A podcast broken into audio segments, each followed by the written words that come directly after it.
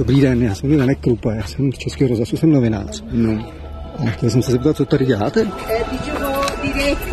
Ah. Paní poslankyně, dobrý den, já jsem Janek Krupa, jsem z Českého rozhlasu. Můžete prosím vysvětlit, co tady děláte na Machu Picchu? Paní poslankyně, neutíkejte.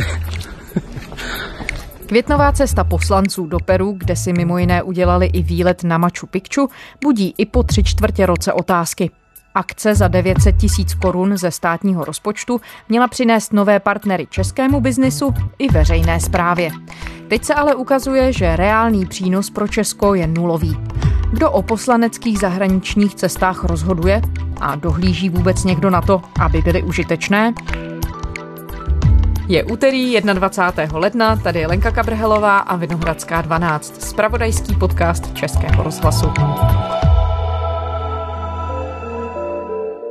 Já se ano, proč jste tady? Proč jste tady? No, protože jsme navazovali regionální spolupráci a přijeli jsme tam i v rámci nabídek a můžete si ověřit u pana velvyslance, že nabídky byly opravdu ohledně energetiky, vody, a ekologické likvidace odpadů a dalších nabídek. Zase, jaký biznis máte tady na Machu Picchu?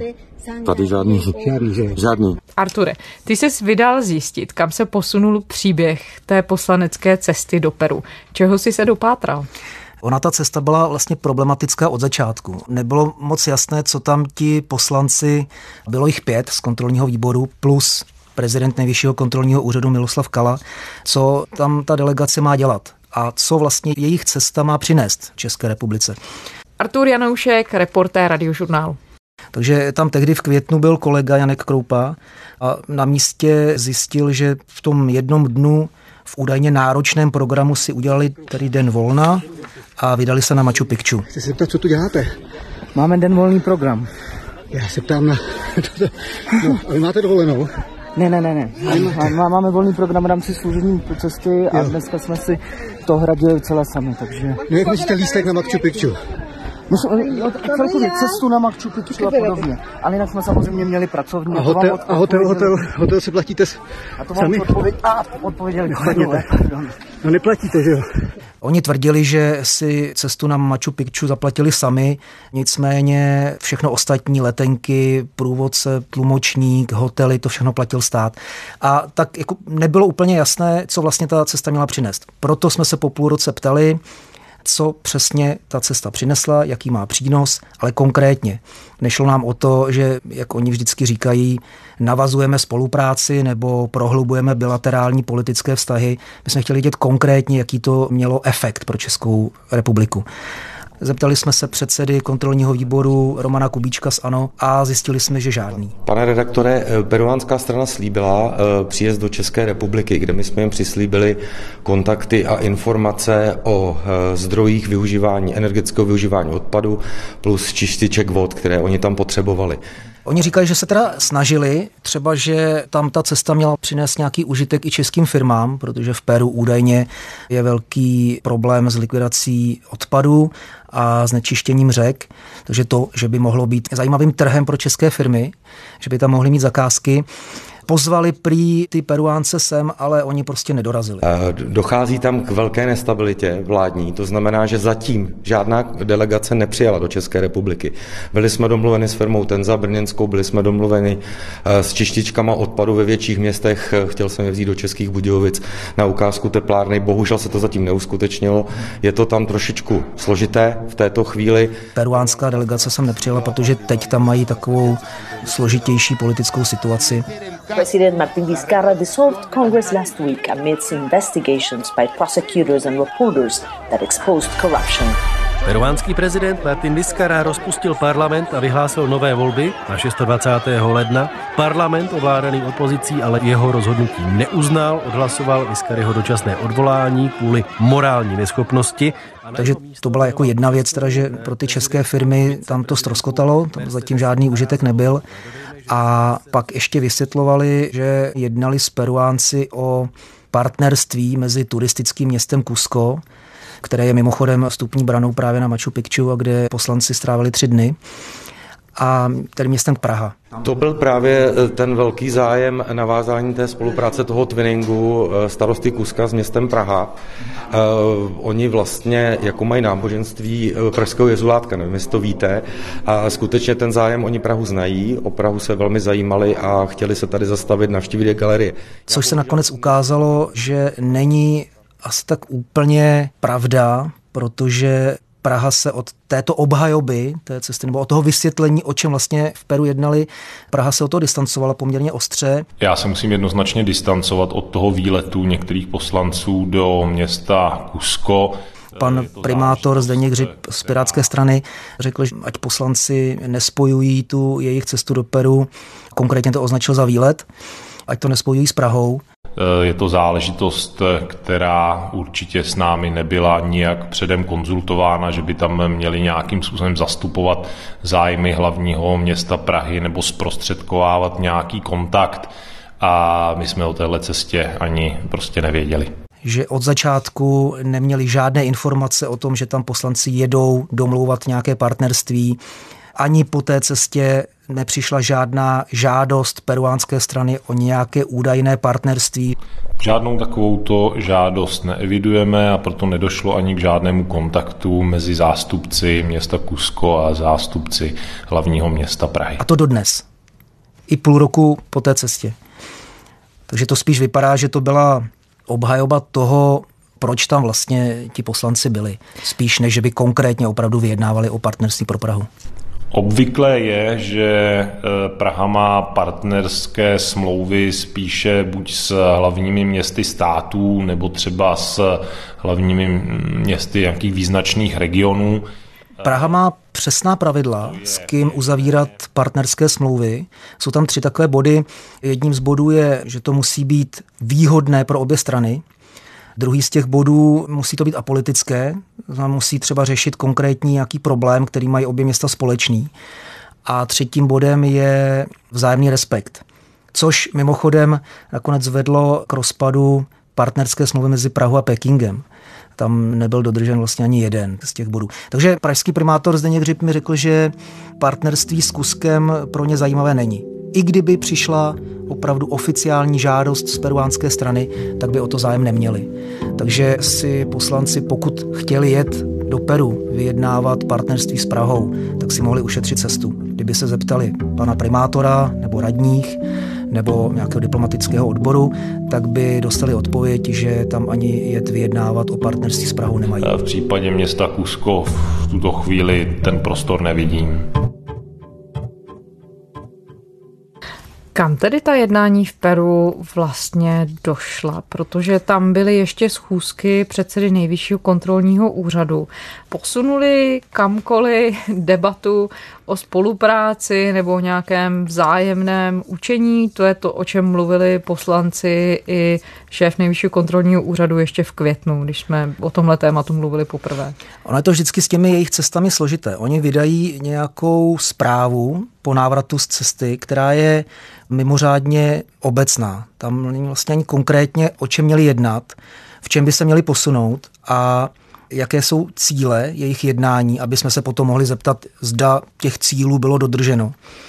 Takže není jasné, zda Český nejvyšší kontrolní úřad nějakou hlubší spolupráci s tím nejvyšším kontrolním úřadem v Peru navázal. Já jsem se na to ptal pana Kali. Janoušek Český rozhlas, dobrý den. Dobrý den. Dobrý den. Pane Kalo, můžu teda na chvilku, neruším při nějakém jednání? No, nebo... Rušíte, ale já, já jsem se jenom chtěl zeptat ještě na tu vaší cestu do Peru v květnu letošního roku, jestli už s odstupem toho půl roku můžete říct eh, nějaké konkrétní přínosy, které to mělo pro Českou republiku.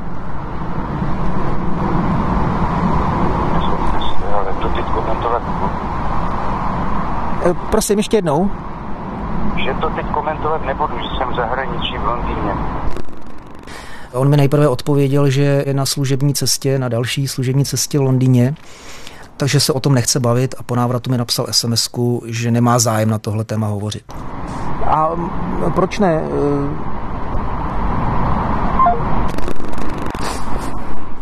Tam na celé té cestě ještě je zajímavé to, kam vlastně poslanci jeli. Peru je obecně považováno za jednu z nejskorumpovanějších zemí Jižní Ameriky. Poslanci to přiznávají, předseda kontrolního výboru pan Kubíček mi řekl, ano, korupce je tam poměrně obvyklá, Nicméně Peru se snaží s tím něco dělat. Já bych řekl, že asi korupce vládne v jeho amerických věc, eh, státech celkem běžně, ale já musím říct, že Peru bylo první zemí, která se s ní začalo vypořádávat. To znamená, že vlastně zřídilo speciální senát, speciální soudy a fungovaly i na vrcholné eh, vládní činitele. A jednání s Kuskem bylo v tomto duchu. Oni jednali se starostou, který byl odsouzen, dostal tedy podmínku za machinace s veřejnými penězi. Když jsme se jich na to ptali poslanců, jestli bylo vhodné, aby čeští poslanci, navíc členové kontrolního výboru, který má dohlížet na hospodárné využívání veřejných rozpočtů, jestli je vhodné, aby oni jednali s odsouzeným člověkem, tak nejprve tvrdili, že o něčem takovém neví a nakonec mi řekli, že to není pravda. A Kubíček řekl, že se na to ptali peruánců a že... Nebyl nikdy odsouzen, bylo to sedm let předtím. Bylo to, bylo to trošku nedopatření, protože on, my jsme se na to i ptali, on nikdy odsouzen nebyl. Paradoxně mi to řekl pan Kubíček 17. prosince loňského roku, Zrovna v době, kdy v peruánské televizi a dalších spravodajských webech běžela zpráva, že starosta Kuska byl odvolán z funkce starosty právě kvůli zmíněnému odsouzení za podvod. Vista Cusco 17 mayo del año 2019 proč vlastně tedy kontrolní výbor poslanecké sněmovny odjel právě do Peru?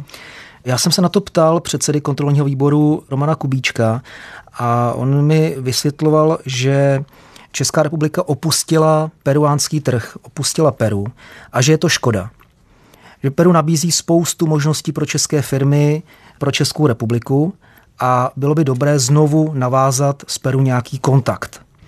Jenže ten kontakt navazovali už poslanci v roce 2010 nebo v roce 2014. Oni pokaždé, když do Peru jedou, tak tvrdí, my jsme Peru opustili a proto je třeba se tam vrátit. V roce 2014 tam odjela delegace senátorů. Jedním z nich byl Miloš Vystrčil z ODS. A on potom vydal takový poměrně podrobný referát z té cesty, kde říkal, senátoři si našli čas také na příjemnější aktivity, než bylo domlouvání spolupráce s jeho americkými protějšky. Podívali se například do historického náhorního města Kuska, opět Kusko, kde si senátoři vyzkoušeli listy koky. Takže i takové radovánky si občas poslanci dopřejí. Plánování ekonomické spolupráce v brazilském São Paulo nebo rozvoj diplomatických vztahů v palestinském Ramaláhu. Mimo jiné i tyto úkoly čekají poslance na zahraničních cestách v roce 2020. Jen sněmovní výbory podniknou příští rok téměř čtyři desítky výjezdů, většinou po Evropě. Celkem organizační výbor sněmovny schválil bezmála 40 cest za zhruba 12 milionů korun, podobně jako letos. Dalších skoro 18 milionů sněmovna vyčlenila na jednání stálých delegací a na cesty v rámci evropského předsednictví. Jak to vlastně, Arture, funguje? Jakým způsobem se rozhoduje o výběru destinací pro poslanecké cesty a tak dál? Ono to chodí tak, že výbory podají nějaký návrh cest na příští rok, kam by chtěli jet. Organizační výbor sněmovny potom rozhoduje a schvaluje konkrétní cesty, případně i náhradní cesty, pokud by ty schválené nevyšly. Poslanci obvykle mají velký zájem o různé destinace, především ty atraktivní, a svádějí o ně velký boj. My jsme původně měli naplánovanou eh, cestu do Koreji, Jižní Koreji, abych to uvěděl přesně. Například letos vyrazí výbor pro obranu do Jižní Koreje, tam ale chtěl i zahraniční výbor. A teď se dohadovali, který z těch výborů tam má jet. V této cestě eh, dostala přednost eh, bohužel výboru pro obranu, pro nás ne úplně pochopitelně, ale prostě dostal. Zahraniční výbor cítil také roztrpčení z toho, že tam nejede, protože už předtím absolvoval cestu do Severní Koreje. A tak tvrdil, že by bylo politicky vyvážené, aby teď navštívil tu jižní. Ovšem organizační výbor dal přednost výboru pro obranu. Takže se tam svádí takové boje mezi výbory, kdo kam pojede.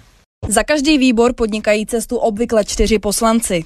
Nejvíc výjezdů bude mít tradičně sněmovní zahraniční výbor a výbor pro evropské záležitosti. Jeho členové vyrazí v roce 2020 do Španělska, Portugalska, Běloruska a na Kypr. Oni se také musí vejít do nějakého rozpočtu. Na každý rok je vyčleněno na poslanecké cesty zhruba 30 milionů korun. To je každý rok zhruba stejné, teď je to myslím 29,5 milionů, takže do toho se musí vejít. A dá se nakonec nějakým způsobem prokázat efektivita těch cest, protože panuje ten dlouhodobý argument nebo výtka, že se let kdy zdá, že poslanecká sněmovna funguje jako taková cestovní kancelář. Ano, ono se o ní říká, že je nejlevnější cestovní kancelář. Takový má přívlastek sněmovna. Ono až do letošního roku podávali takové zprávy, respektive vydávali na webech program té náštěvy, kde ti poslanci byli, ovšem, jak jsem řekl na začátku, velmi stroze obecně. Od letošního roku právě kvůli těm kritikám některých cest, jejich smysl byl pochybný. Organizační výbor schválil novinku. Povinnost z těch cest výborů vlastně vytvářet zprávy, které se potom předkládají výboru na vědomí organizačním, tak aby bylo známo, co se na těch cestách projednávalo. Z každé cesty musí poslanci podat jakési hlášení. Konkrétně, o čem jednali, jak se posunuli, ale konkrétně, nikoli v nějakých obecných frázích, že někde s někým jednali, nebo že se s někým sešli, nebo byli někým přijati. Když se podívám do zprávy programy náštěvy kontrolního výboru právě ve zmiňovaném Peru, tak tady jsou termíny jako briefing, přílet, přijetí, společné zasedání a tak dále. Není tam konkrétně vlastně o čem jednali. To se člověk nedozví. Teď už by se měl dozvídat. A to je tedy poprvé za tu celou dobu, co se tohle mění, co ano. z toho bude nějaký konkrétní výkaz. Ano. A když si procházel všechny ty různé poslanecké cesty, tak jaký je poměr mezi těmi, které se podaří obhájit nebo mají zcela jasný hmatatelný výsledek a mezi těmi, kde výsledek je nula? To je těžko říct, ale například častý kritik zahraniční se Miroslav Kalousek z TOP 09 říká, že je přesvědčen, že 80% zahraničních služebních cest jsou jen výlety, které nemají žádný smysl.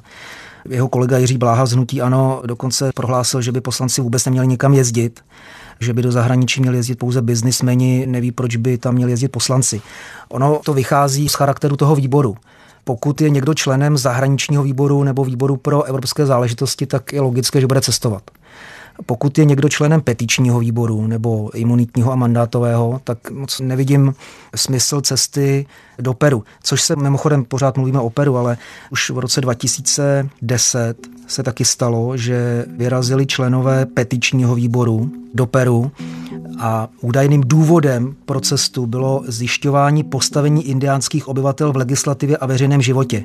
Úplně není dodnes jasné, co to má přinést Česku. Zjištění jaké postavení je indiánských obyvatel v legislativě v Peru. Oni vlastně, když bychom vzali všechny cesty v tomto volebním období, podnikli jich přes 350 a navštívili všechny kontinenty, kromě Antarktidy. I když je možné, že i tam se někdy podívají. Zatím to schváleno není. Jakým způsobem se tedy rozhoduje, kam ti poslanci jedou? Podle jakých kritérií? To se prostě domluvají členové toho výboru, která země je pro ně zajímavá já úplně nechci říkat, že se nejdřív domluvají, kam by chtěli jet na výlet a pak do toho nějak uměle roubují ten program, to tak určitě ve všech případech není. Ale domluvají se prostě, která cesta je pro Českou republiku výhodná. Tak by taky z toho měli potom vydávat nějaký referát. Samozřejmě, že jsou země, které jsou atraktivnější, jsou země, které jsou méně atraktivní. Mě třeba, když jsem se díval do loňského rozpisu, tak mě zaujalo člen zahraničního výboru Jaroslav Bžoch z ANO, byl v Austrálii a na Novém Zélandu. Já o něm vím, že je vášnivý rugbysta a milovník Nového Zélandu, tak mě zaujalo, že právě tam si vydal taky na cestu. Nicméně zřejmě tam řešili něco důležitého, určitě to nebylo rugby.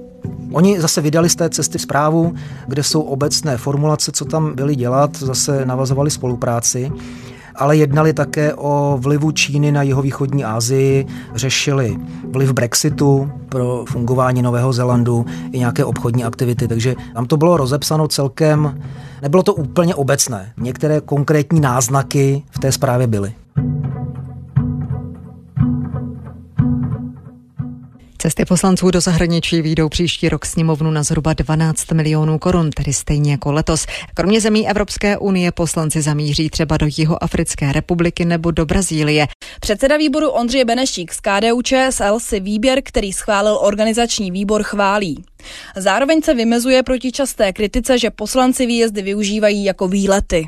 Pokud si to ten poslanec hradí sám a dělá to skutečně ve svém volném čase, který během třídenní nebo čtyřdenní služební cesty má, tak je to úplně normální lidská reakce. Oni přiznávají, že na služebních cestách se jdou podívat na sportovní utkání, na koncert nebo na výlet.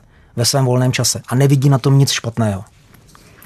A jak to vysvětlují? Čím se obhajují? Protože samozřejmě tam je potom ten argument, že přeci jenom jde o pracovní cestu a že na to museli použít nějaké státní prostředky, aby se tam vůbec dostali. Oni často říkají, že v tom náročném programu si prostě najdou po práci čas, volno, ve svém volnu, aby mohli mít nějakou soukromou aktivitu poslechnout si koncert, zajít na sportovní utkání nebo vyrazit na výlet. A že v tom nevidí nic špatného. Dokonce říkají, že to je běžná lidská reakce. Když už někde jsem, využiju příležitosti a ve svém volnu za své peníze někam vyrazím na nějakou soukromou aktivitu. Ale je třeba říct, že oni tu příležitost dostali za státní peníze.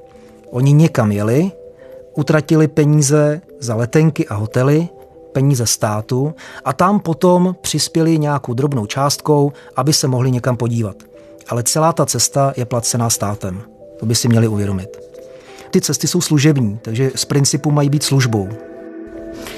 Artur Janoušek, reportér radiožurnálu. Děkujeme. Já děkuji za pozvání.